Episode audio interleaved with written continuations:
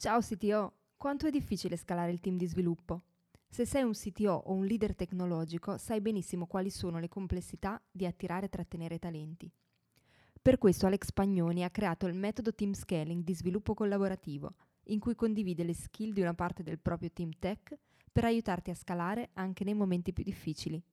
Per saperne di più vai su www.teamscaling.it, scritto www.teamscaling.it www.it.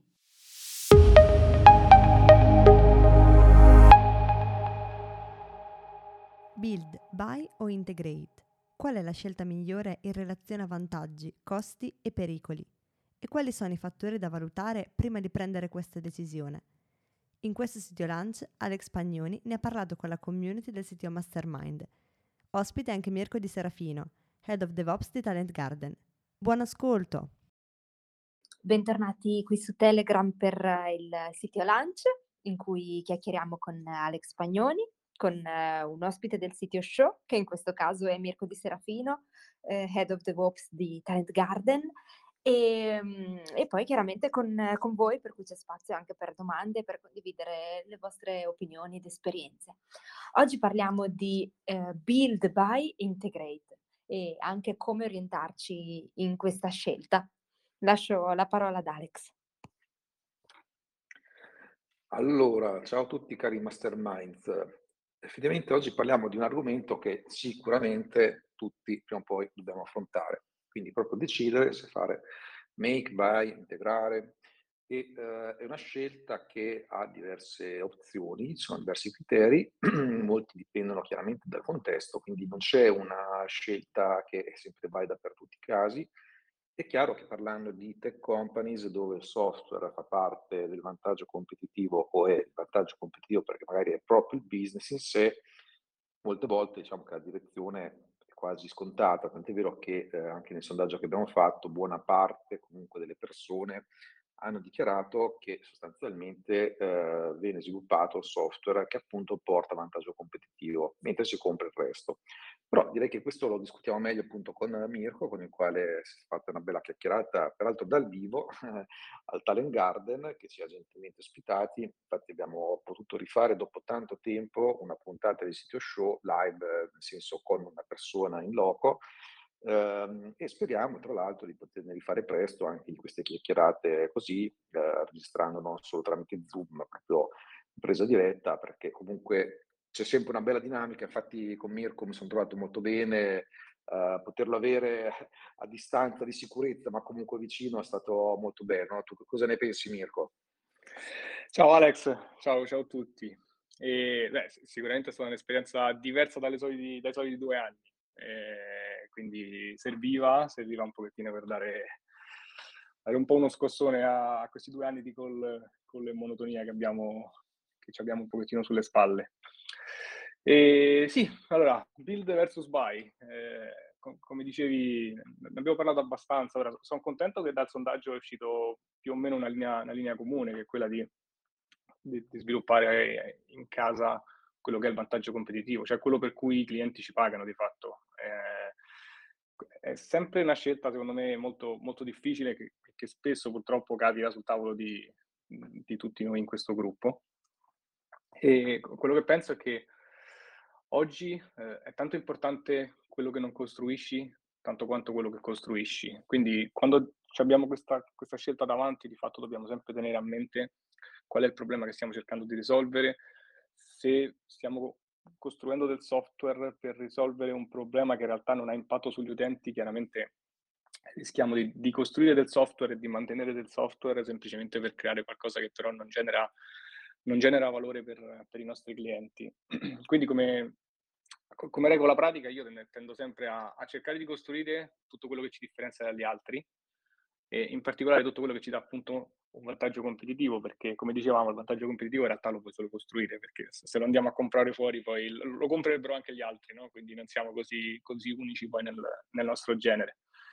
E quattro diciamo, direttrici che tengo sempre a mente quando, quando mi trovo davanti a questo tipo di scelta, in realtà, e, e, che mi aiutano poi a prendere quella che è una decisione informata, sono sicuramente il costo, perché sebbene oggi il software acquistato cioè, potrebbe avere del costo iniziale magari di setup, cioè una, una, quota, una quota mensile, per molti questo costo fisso comunque supera di gran lunga l'imprevedibilità associata alla creazione di quel software in casa, perché possiamo essere i più bravi, più bravi del mondo a fare pianificazione, ma tanto dietro l'angolo abbiamo sempre quell'imprevisto che ci fa slittare, ci fa slittare le cose.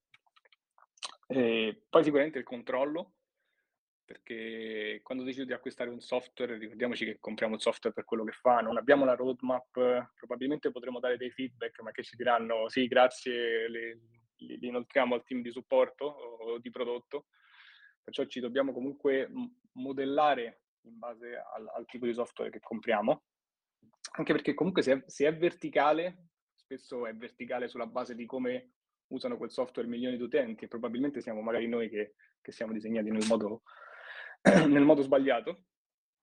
E l'integrabilità Mhmm, questo è un tema chiave che mi porto dietro dalla mia esperienza in Stampli, cioè noi facevamo orchestrazione di servizi API.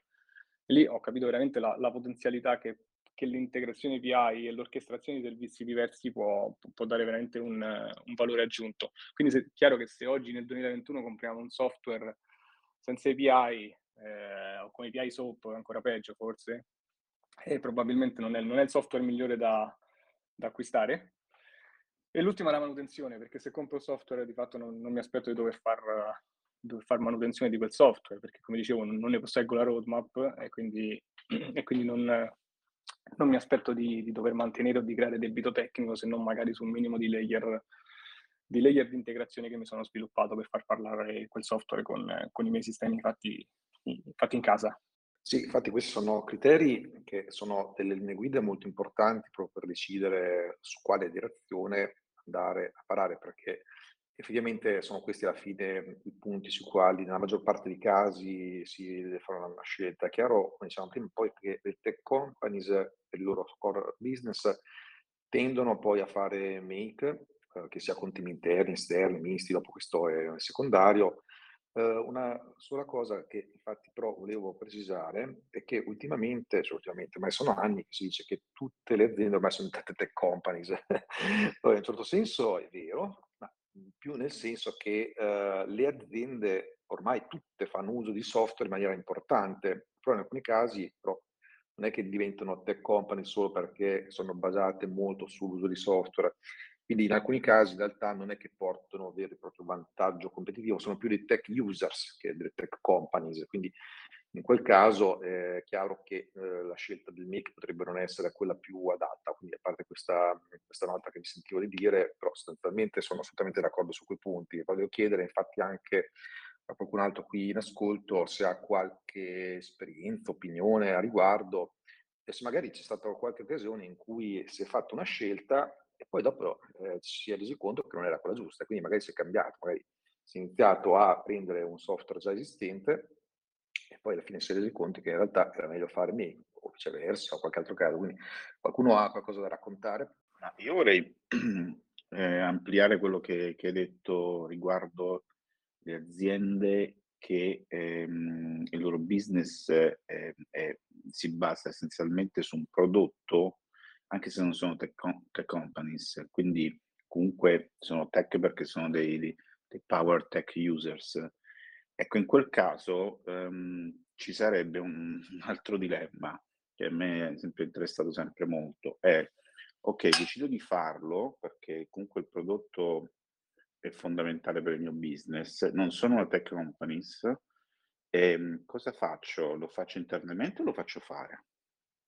Quindi lo do fuori, uh, mi appoggio un'azienda che me lo sviluppa e poi mi darà supporto, io gestisco, oppure lo faccio internamente. Ecco, questi sono stati dei, dei casi che ho visto, in cui ho visto anche dei grossi fallimenti, perché mh, mhmm, si sottovalutava proprio la complessità del prodotto e anche darlo fuori. In certi casi non si voleva dare fuori, si prendevano ad esempio consulenti o si assumevano gente si sono persone che potessero svilupparlo internamente, ma non essendo una tech company, ehm, mancavano altre cose e quindi mancava una filosofia, una gestione, un ambiente pensato per sviluppare prodotti software. e quindi ho visto anche grossi fallimenti sia in Italia che, che tra l'altro anche all'estero. Quindi in questo senso è interessante anche questo concetto, non sono una tech company, lo devo comunque fare questo prodotto perché mi dà un vantaggio competitivo, eh, cosa faccio? Sviluppo internamente, cioè mi, mi acquisisco le conoscenze o lo do fuori? Su questo cosa ne pensate? Mm, questo è sicuramente un buon punto. Il discorso è se pensi, cioè, come fai a pensare veramente che quel prodotto ti dia vantaggio competitivo? Hai già testato il mercato? Cioè, perché se vogliamo fare outsourcing per creare un MVP, secondo me è il modo migliore a quel punto. Cioè, ok, voglio, voglio testare, voglio creare il mio prototipo e cerco di, di esternalizzarlo, mi porto dentro un partner in modo tale che posso andare a testare il mercato. Se invece so già che c'è un mercato, io cioè, sono sempre per cre- cercare di costruire un team che sia anche piccolo, ma che comunque se, se sia poi responsabile del, de, del, prodotto e che abbia in, in, casa tutta la conoscenza poi per, per deliberare quel prodotto. Sì, tra l'altro guarda anche la cosa che dicevi alla fine Roberto, no? il fatto che comunque spesso questi progetti sono falliti perché si è comunque magari anche assunto un team, ma mancavano le condizioni a contorno e come mi ricollego con una cosa che proprio Mirko aveva detto nel sito show sul fatto che in realtà ogni volta che viene fatta un'operazione del genere bisogna tenere conto che non è che eh, si crea soltanto un team tech all'interno dell'azienda, in realtà si va a creare un ecosistema un po' più ampio, eh, che in molti casi è quello che poi può fare la differenza che parte anche spesso proprio anche dalla cultura aziendale, no? Cioè, molte volte purtroppo questi team eh, poi non vengono gestiti nel modo corretto, cioè sono delle aspettative sbagliate fondamentalmente, perché quelli che sono i committenti interni vedono magari lo sviluppo di software come qualcosa di deterministico, ingegneristico, waterfall per quella data, con quel costo, eccetera, eccetera, quando sappiamo benissimo in realtà che non è esattamente così, anzi eh, sono tutte le tecniche di product management e così via che ci portano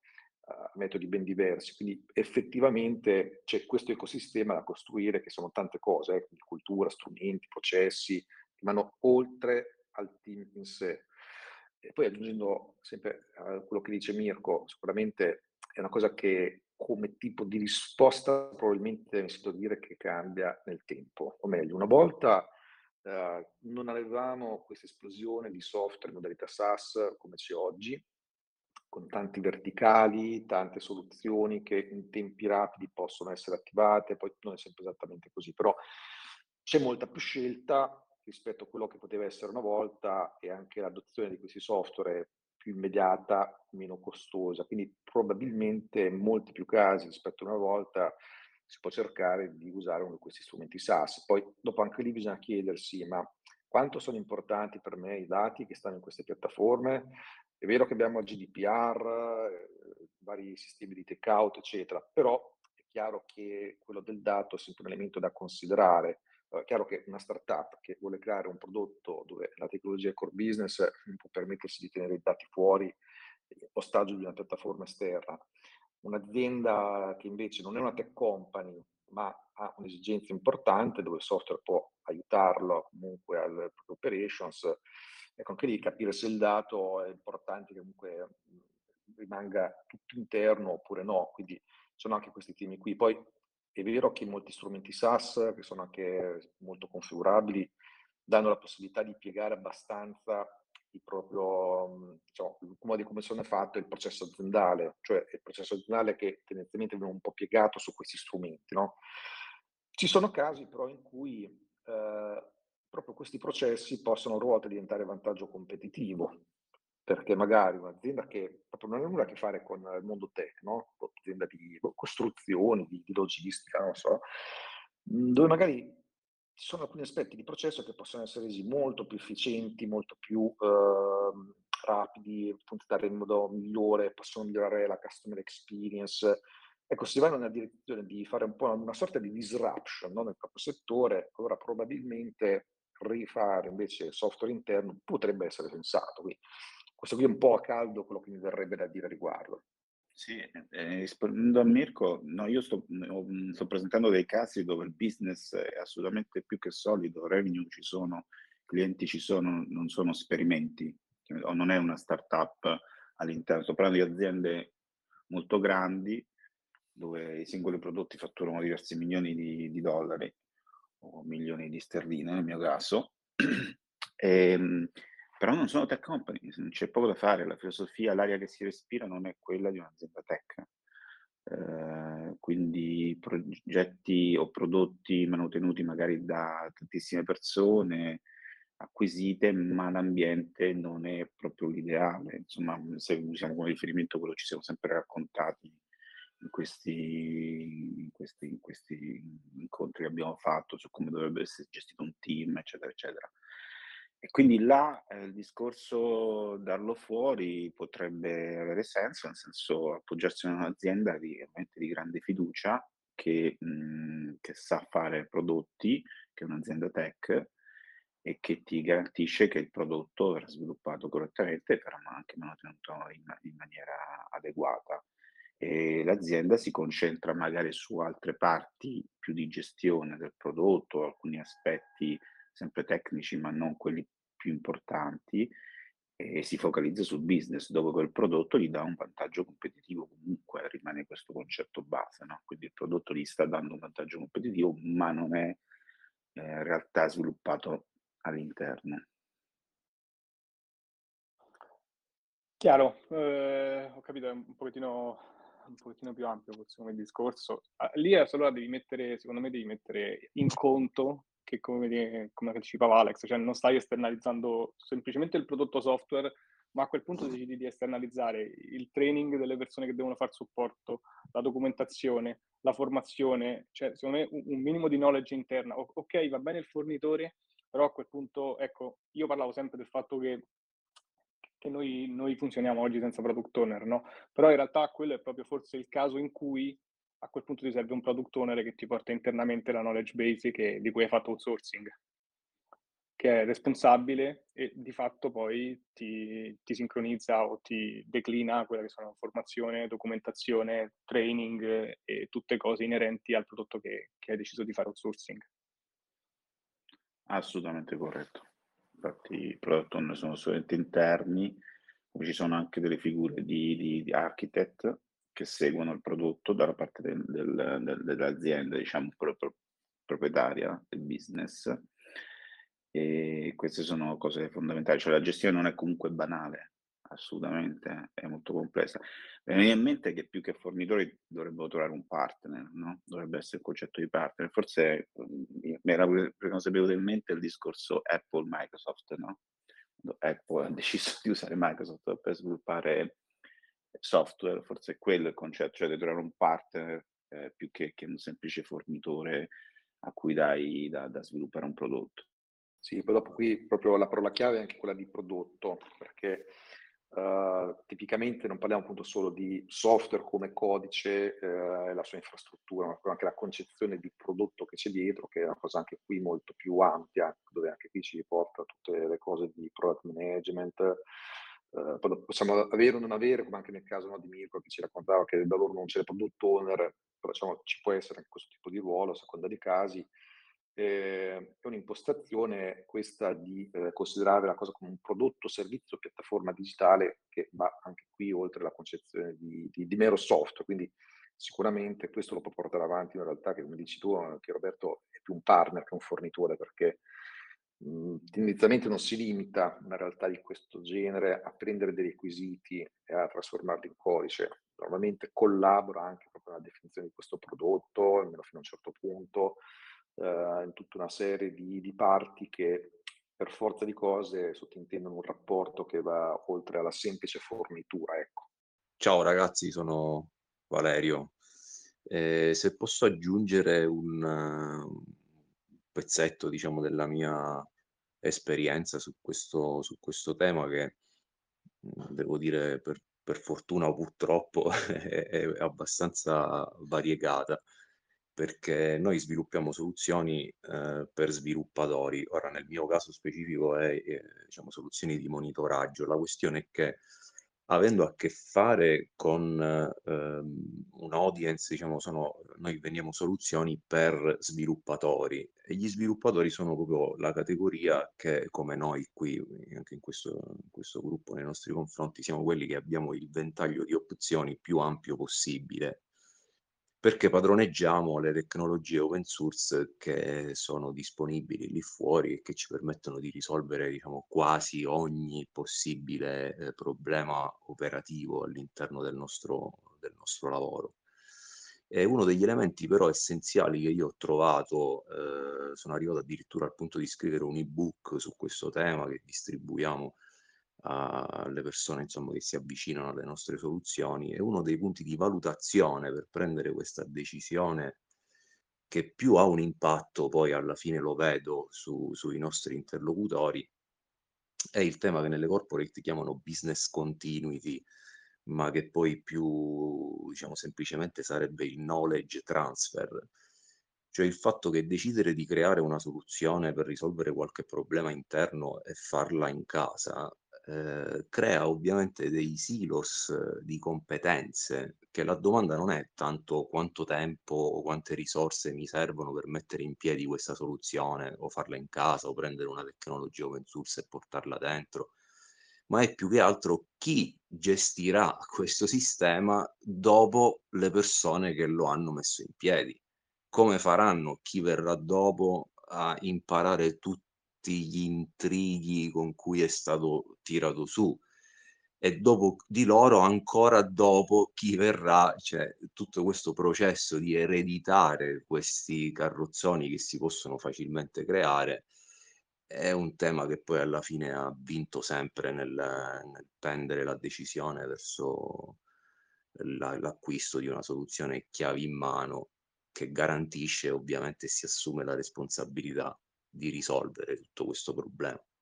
Ciao a tutti, mi presento, sono Fabrizio Machella e volevo condividervi diciamo, le mie riflessioni riguardo insomma, il tema più generale, comprare da fuori competenze, software piuttosto che fare in casa. Allora, faccio un piccolo, brevissimo excursus per settarvi sulla mia cultura.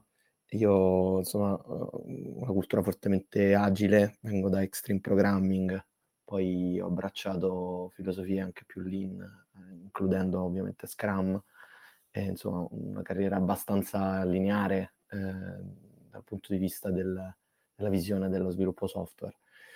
E eh, questo perché eh, questa premessa? Perché diciamo a livello culturale tendenzialmente cerco sempre di eh, aggrapparmi il meno possibile a risorse esterne. Eh, detto questo, è ovvio però che, e condivido le riflessioni di Mirko, ehm, che non è che a un certo punto ti, ti reinventi sempre tutto da capo no? e costruisci tutto internamente, quindi lo sforzo va ammesso dove si dà valore, valore aggiunto. E a, a, questo, a questo, livello eh, intendevo fare uno zoom ancora più eh, tecnico, eh, entrando anche un po' al di dentro di come si sviluppa software banalmente anche lì la scelta, ad esempio, di utilizzare un framework piuttosto che una libreria, anche quella è prendere, diciamo, risorse dall'esterno e diventare quindi poi a quel punto anche agganciati a, uh, diciamo, realtà terze. Faccio un esempio concreto, uh, so, parlando di applicazioni, ad esempio Java, eh, aderire a un framework consolidato come, come Spring significa avere una solidità dal punto di vista di, integrazione bella massiccia. Prendo una libreria XYZ, eh, comunità open source, viene abbandonata, poi mi lasciano dei, dei bug enormi. Eh, detto questo, per questo tendo a essere un pochino più conservativo e tendo poi a, a, a, a diciamo, fare le cose eh, strettamente necessarie, quindi poco software, eh, e cercando di fare il, il, più possibile in casa. De, de, aggiungo un ultimo pezzetto nell'ultima esperienza che eh, si sta avvolgendo a, a conclusione, dove eh, di fatto ho lavorato anche come diciamo, CTO di interim per la startup che ho fondato.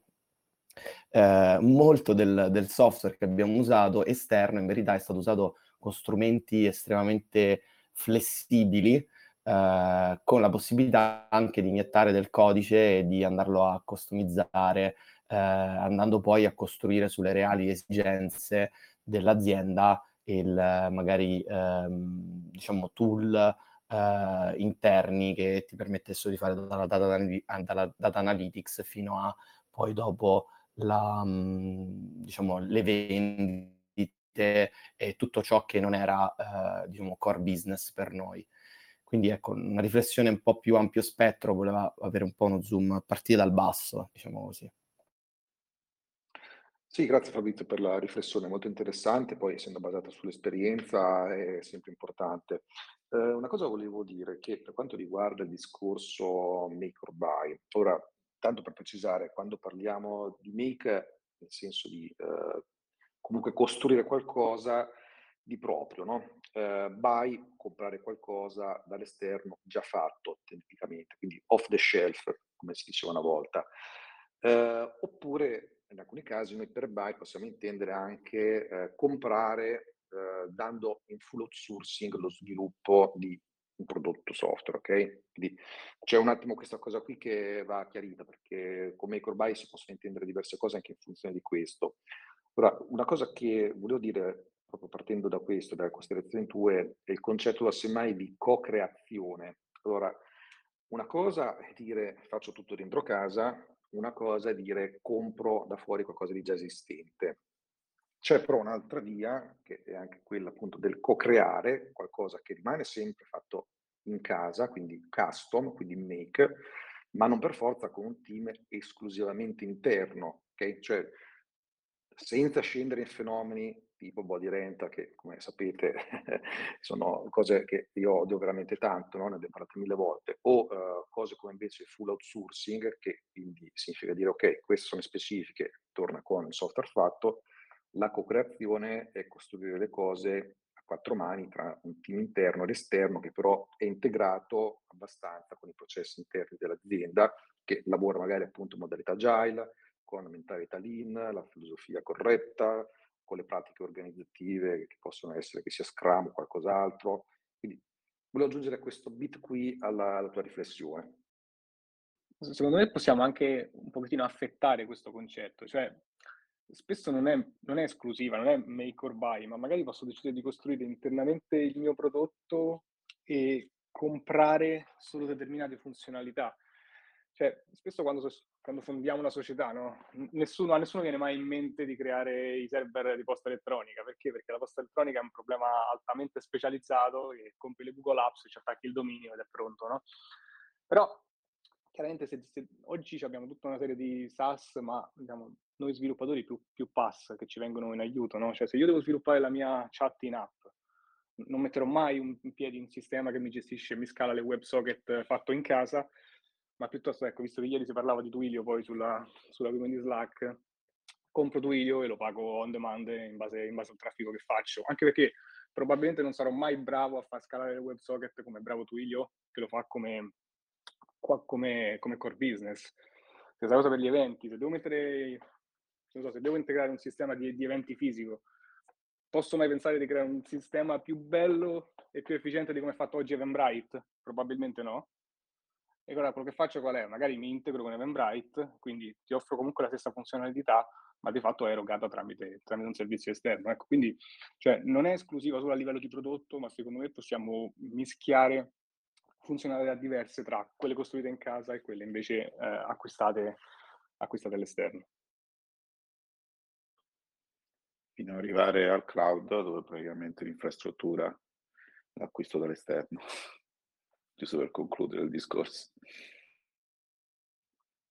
Sì, esatto. Tra l'altro, una cosa si vede molto anche lato front-end, però Roberto ti lascio parlare, scusa, eh, dove in realtà eh, molte cose sono in realtà appunto integrate. Cioè, se noi guardiamo il sorgente di una qualsiasi pagina di, so, di un digital media, ma di qualsiasi servizio, un e-commerce, anche molti siti corporate, c'è veramente tantissima integrazione di strumenti esterni, cloud tipicamente, Questo, giusto così un altro, un'altra riflessione al volo. Vai pure Roberto.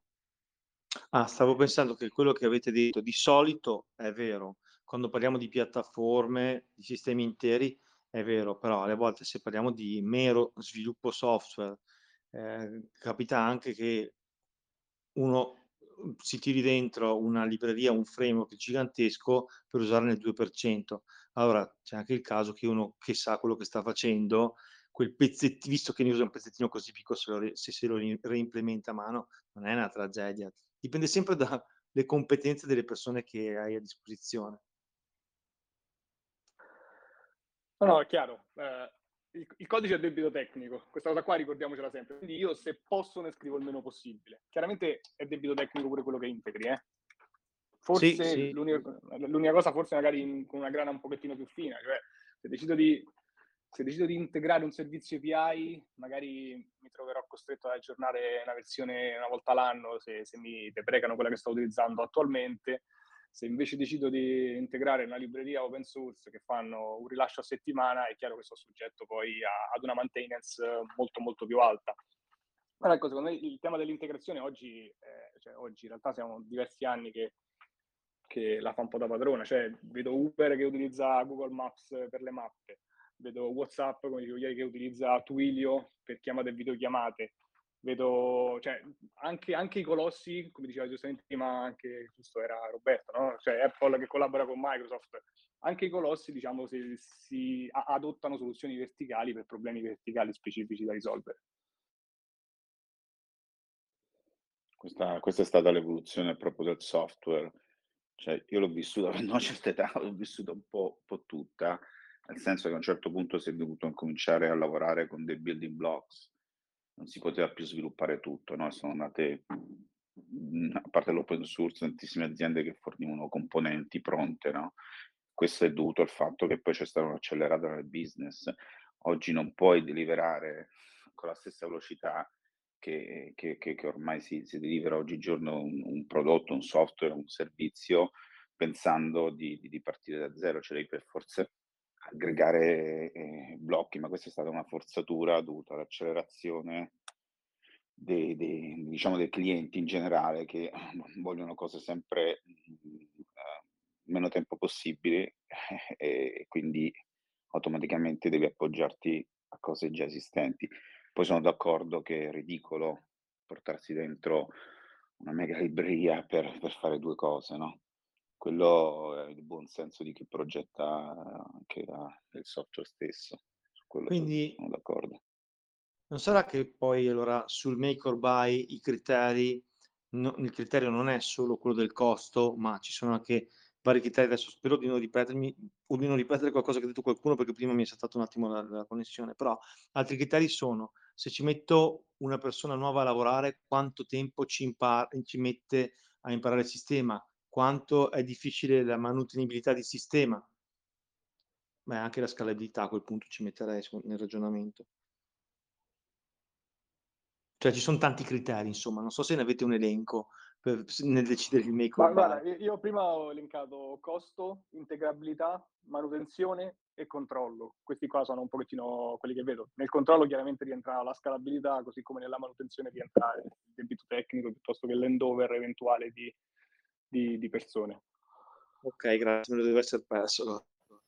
E... Aggiungo il, il passaggio di consegne, proprio il trasferimento di questo know-how che si accumula creando, creando internamente la soluzione e poi chi verrà dopo rimane sempre un, un punto interrogativo aperto. I costi di manutenzione in generale sono più alti del costo di sviluppo quindi anche questo non so se può aiutare nella conversazione, quindi è, fondamentale se il prodotto è strategico pensare a lungo termine. Questo è, per questo ci vuole una certa cultura che eh, bisogna vedere se l'azienda è preparata per questo, insomma. E qui rientro tutti i discorsi che abbiamo detto fino adesso. Anche negli approcci all'integrazione bisognerebbe poi valutare, eh, prendendo un po' come riferimento il DDD, non so quanti di voi insomma sono pratici della materia, ma anche in base al partner che uno trova dall'altra parte può avere approcci, diciamo, più integrativi, adattivi, piuttosto che più, eh, diciamo, veloci, ma allo stesso tempo più sbilanciati nel, nell'avere appunto una dipendenza al partner esterno. Quindi a tal proposito anche l'affidabilità del partner che, che, che si ha dall'altro lato, secondo me è un criterio importante. Conto un'azienda consolidata, conto è magari una piccola startup che magari eh, ecco appunto se, se, ti stai integrando per il tuo core business eh, magari sei un po' instabile. Eh, poi ti può capitare la grande azienda o la piccola azienda che se uno volesse andare in outsourcing o non si rende conto del, del vero effort, della, della vera dimensione del lavoro, oppure entra facendoti delle cifre piccole, eh, proponendo le cifre piccole, che poi lievitano mano a mano che si instaura la dipendenza. Questa è una, una cosa che a volte le aziende che non hanno esperienza tecnica non si, non si aspettano. Sono quelle aziende che di fatto poi hanno bisogno di un'altra entità, magari terza, che può essere un CTO anche fractional, che li guidi in questo senso qui. Io ho avuto un anti-pattern, se possiamo condividerlo, insomma. Sono Vai, stato un'azienda, cre- credo che Andrea Francia, che, che vedo presente qui, è stato mio collega, capiva bene cosa mi riferisco, senza fare troppi nomi. ehm, in questa azienda per cui ho lavorato è stata presa la decisione dall'allora CTO di comprare un, un prodotto molto complicato, Ibris, non so quanti di voi conoscano il prodotto, molto complesso, eh, come base di prodotto da poi customizzare per farlo diventare un'altra cosa. E ehm, la decisione, eh, oltre a essere stata costosa in termini proprio di licenza, eccetera, si è portata dentro, come un po' diceva anche, suggeriva Mirko, anche tutto il debito tecnico della- del- dell'azienda che aveva prodotto chiaramente questo software qui, creando un grandissimo salto e una grandissima difficoltà per tutti i senior dev che erano in azienda nel riuscire a barcamenarsi in questo prodotto per riuscire poi a customizzarlo. Chiaramente con l'esperienza poi qualcuno, eh, qual- qualche prodotto lo, lo si porta, lo si porta comunque in consegna, però le difficoltà sono state molteplici e secondo me quello è stato esattamente un, un esempio, un anti-pattern di come non fare le cose, cioè prendere un prodotto esterno, comprarlo e poi customizzarlo per farlo diventare un prodotto che per te è core business ha portato ritardi infiniti, un prodotto di scarsa qualità e l'insoddisfazione di, di tanti senior dev che poi se ne sono anche andati. Quindi ecco, un anti-pattern bello e buono. Questo più, più che un anti-pattern è proprio una scelta folle, perché poi di fatto c'è la gente che è alienata sul lavorare probabilmente su uno stack vecchissimo, comunque rincorrere sempre un workaround continuo, quindi è veramente un suicidio, una roba del genere.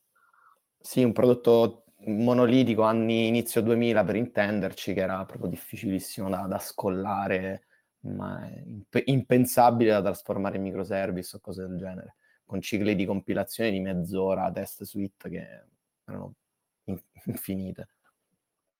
È, è come se ci compri WordPress per fare fatturazione più o meno, una roba del genere. Corretto. Ok. Rischi che ci perdi anche i programmatori per una scelta del genere. Anche, eh, tra l'altro, mh, proprio parlando di questo, di questo esempio de- più dal punto di vista dei programmatori, era nata anche un- una, una riflessione interessante, anche nella divisione del tipo di professionista che, diciamo, approccia eh, allo sviluppo del software. E dei colleghi se ne uscirono fuori, insomma, lamentandosi un po' col management, dicendo ma forse voi avete più bisogno di system integrator piuttosto che di agile dev o software craftsman eh, proprio andando a marcare la, la- la distinzione tra chi comunque produce un software da zero versus uno che è più orientato all'integrazione di più servizi. Adesso forse un- è stato un esempio un po' estremo, però cioè, la divisione internamente era, era netta tra management e team di sviluppo. Ma mh, forse, non so, possiamo dire che oltre a un certo livello di complessità di un adattamento di un altro software, eh, la difficoltà di previsione di tempi e costi è pari o forse addirittura superiore a quella di creare qualcosa ex novo. Quindi scelte difficili. Sì, guarda, sono tanti casi in cui la configurabilità a un certo punto diventa più complessa e costosa della customizzabilità, cioè di scrivere custom.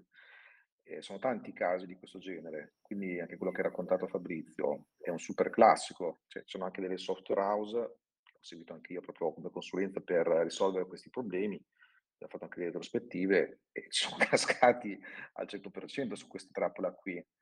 E anche in quel caso poi sono fuggite delle persone, perché poi dopo persone si bruciano per fare queste cose, eh, saltano teste, cioè sono sempre situazioni brutte.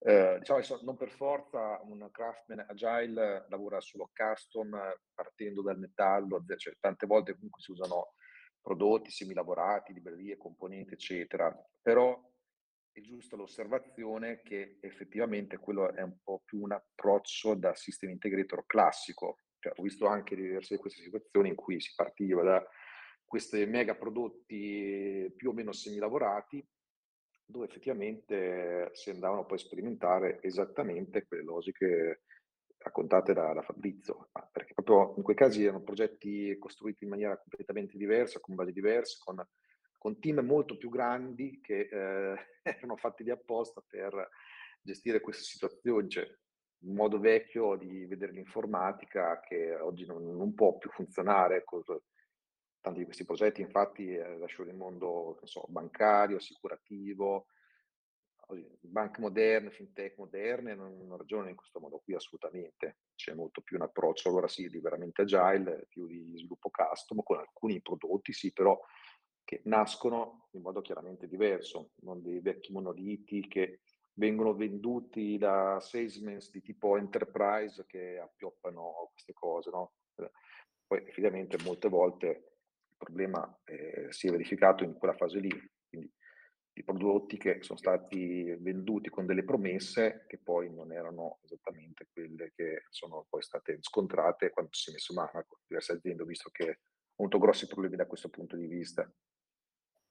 Uh, voglio sempre prendere come riferimento questo racconto che, che vi ho fatto anche per fare un po', uh, diciamo, anche un, un simil contraddittorio, cercando di mettermi nei panni del management che ha preso questa decisione che poi è risultata folle. In particolar modo aggiungo qualche informazione per darvi un contesto. Si trattava di costruire un marketplace e il prodotto che era stato comprato era di fatto una sorta di e-commerce quindi l'idea era quella di dire prendo un e-commerce e lo customizzo. Effettivamente, cioè, se ci guardiamo un po' indietro negli ultimi vent'anni, credo che il software web più sviluppato sia proprio l'e-commerce, in tutte le salse, in tutti i linguaggi. Quindi effettivamente partire da, un, da una roba già mezza pronta poteva essere eh, un, un'idea che pot- poteva lanciare, poteva dare un boost, uno slancio al progetto. Quindi credo che eh, il pensiero di base sia stato questo. Eh, dall'altra però effettivamente eh, c'è una, forse c'è sfu- ci sono una sfumatura, una sfumatura di decisioni, di scale di grigio in mezzo, tra cui prendere dei framework piuttosto che dei prodotti già completi o prendere singole librerie o comunque fare delle architetture in un certo modo. E ehm, in questo caso qui è stata presa secondo me la decisione più uh, estrema di tutte, più rigida, che bloccava praticamente tutte quante le scelte. Però ecco, di nuovo mi voglio eh, soffermare su, sull'idea appunto perché stiamo proprio qui parlando di build or buy. Eh, in questo caso è proprio, è proprio palese il fatto che si volesse cercare di non reinventare l'acqua calda. Sì, sì, quello che accade con tanti prodotti, assolutamente. Peraltro l'esempio dell'e-commerce è particolarmente calzante perché proprio nel 99 io ero partito con eh, i primi progetti e-commerce che mi avevano chiesto di implementarli con una piattaforma che si chiamava ShopSite, ma stavamo parlando dei tempi in cui c'era Vignette come CMS, eh?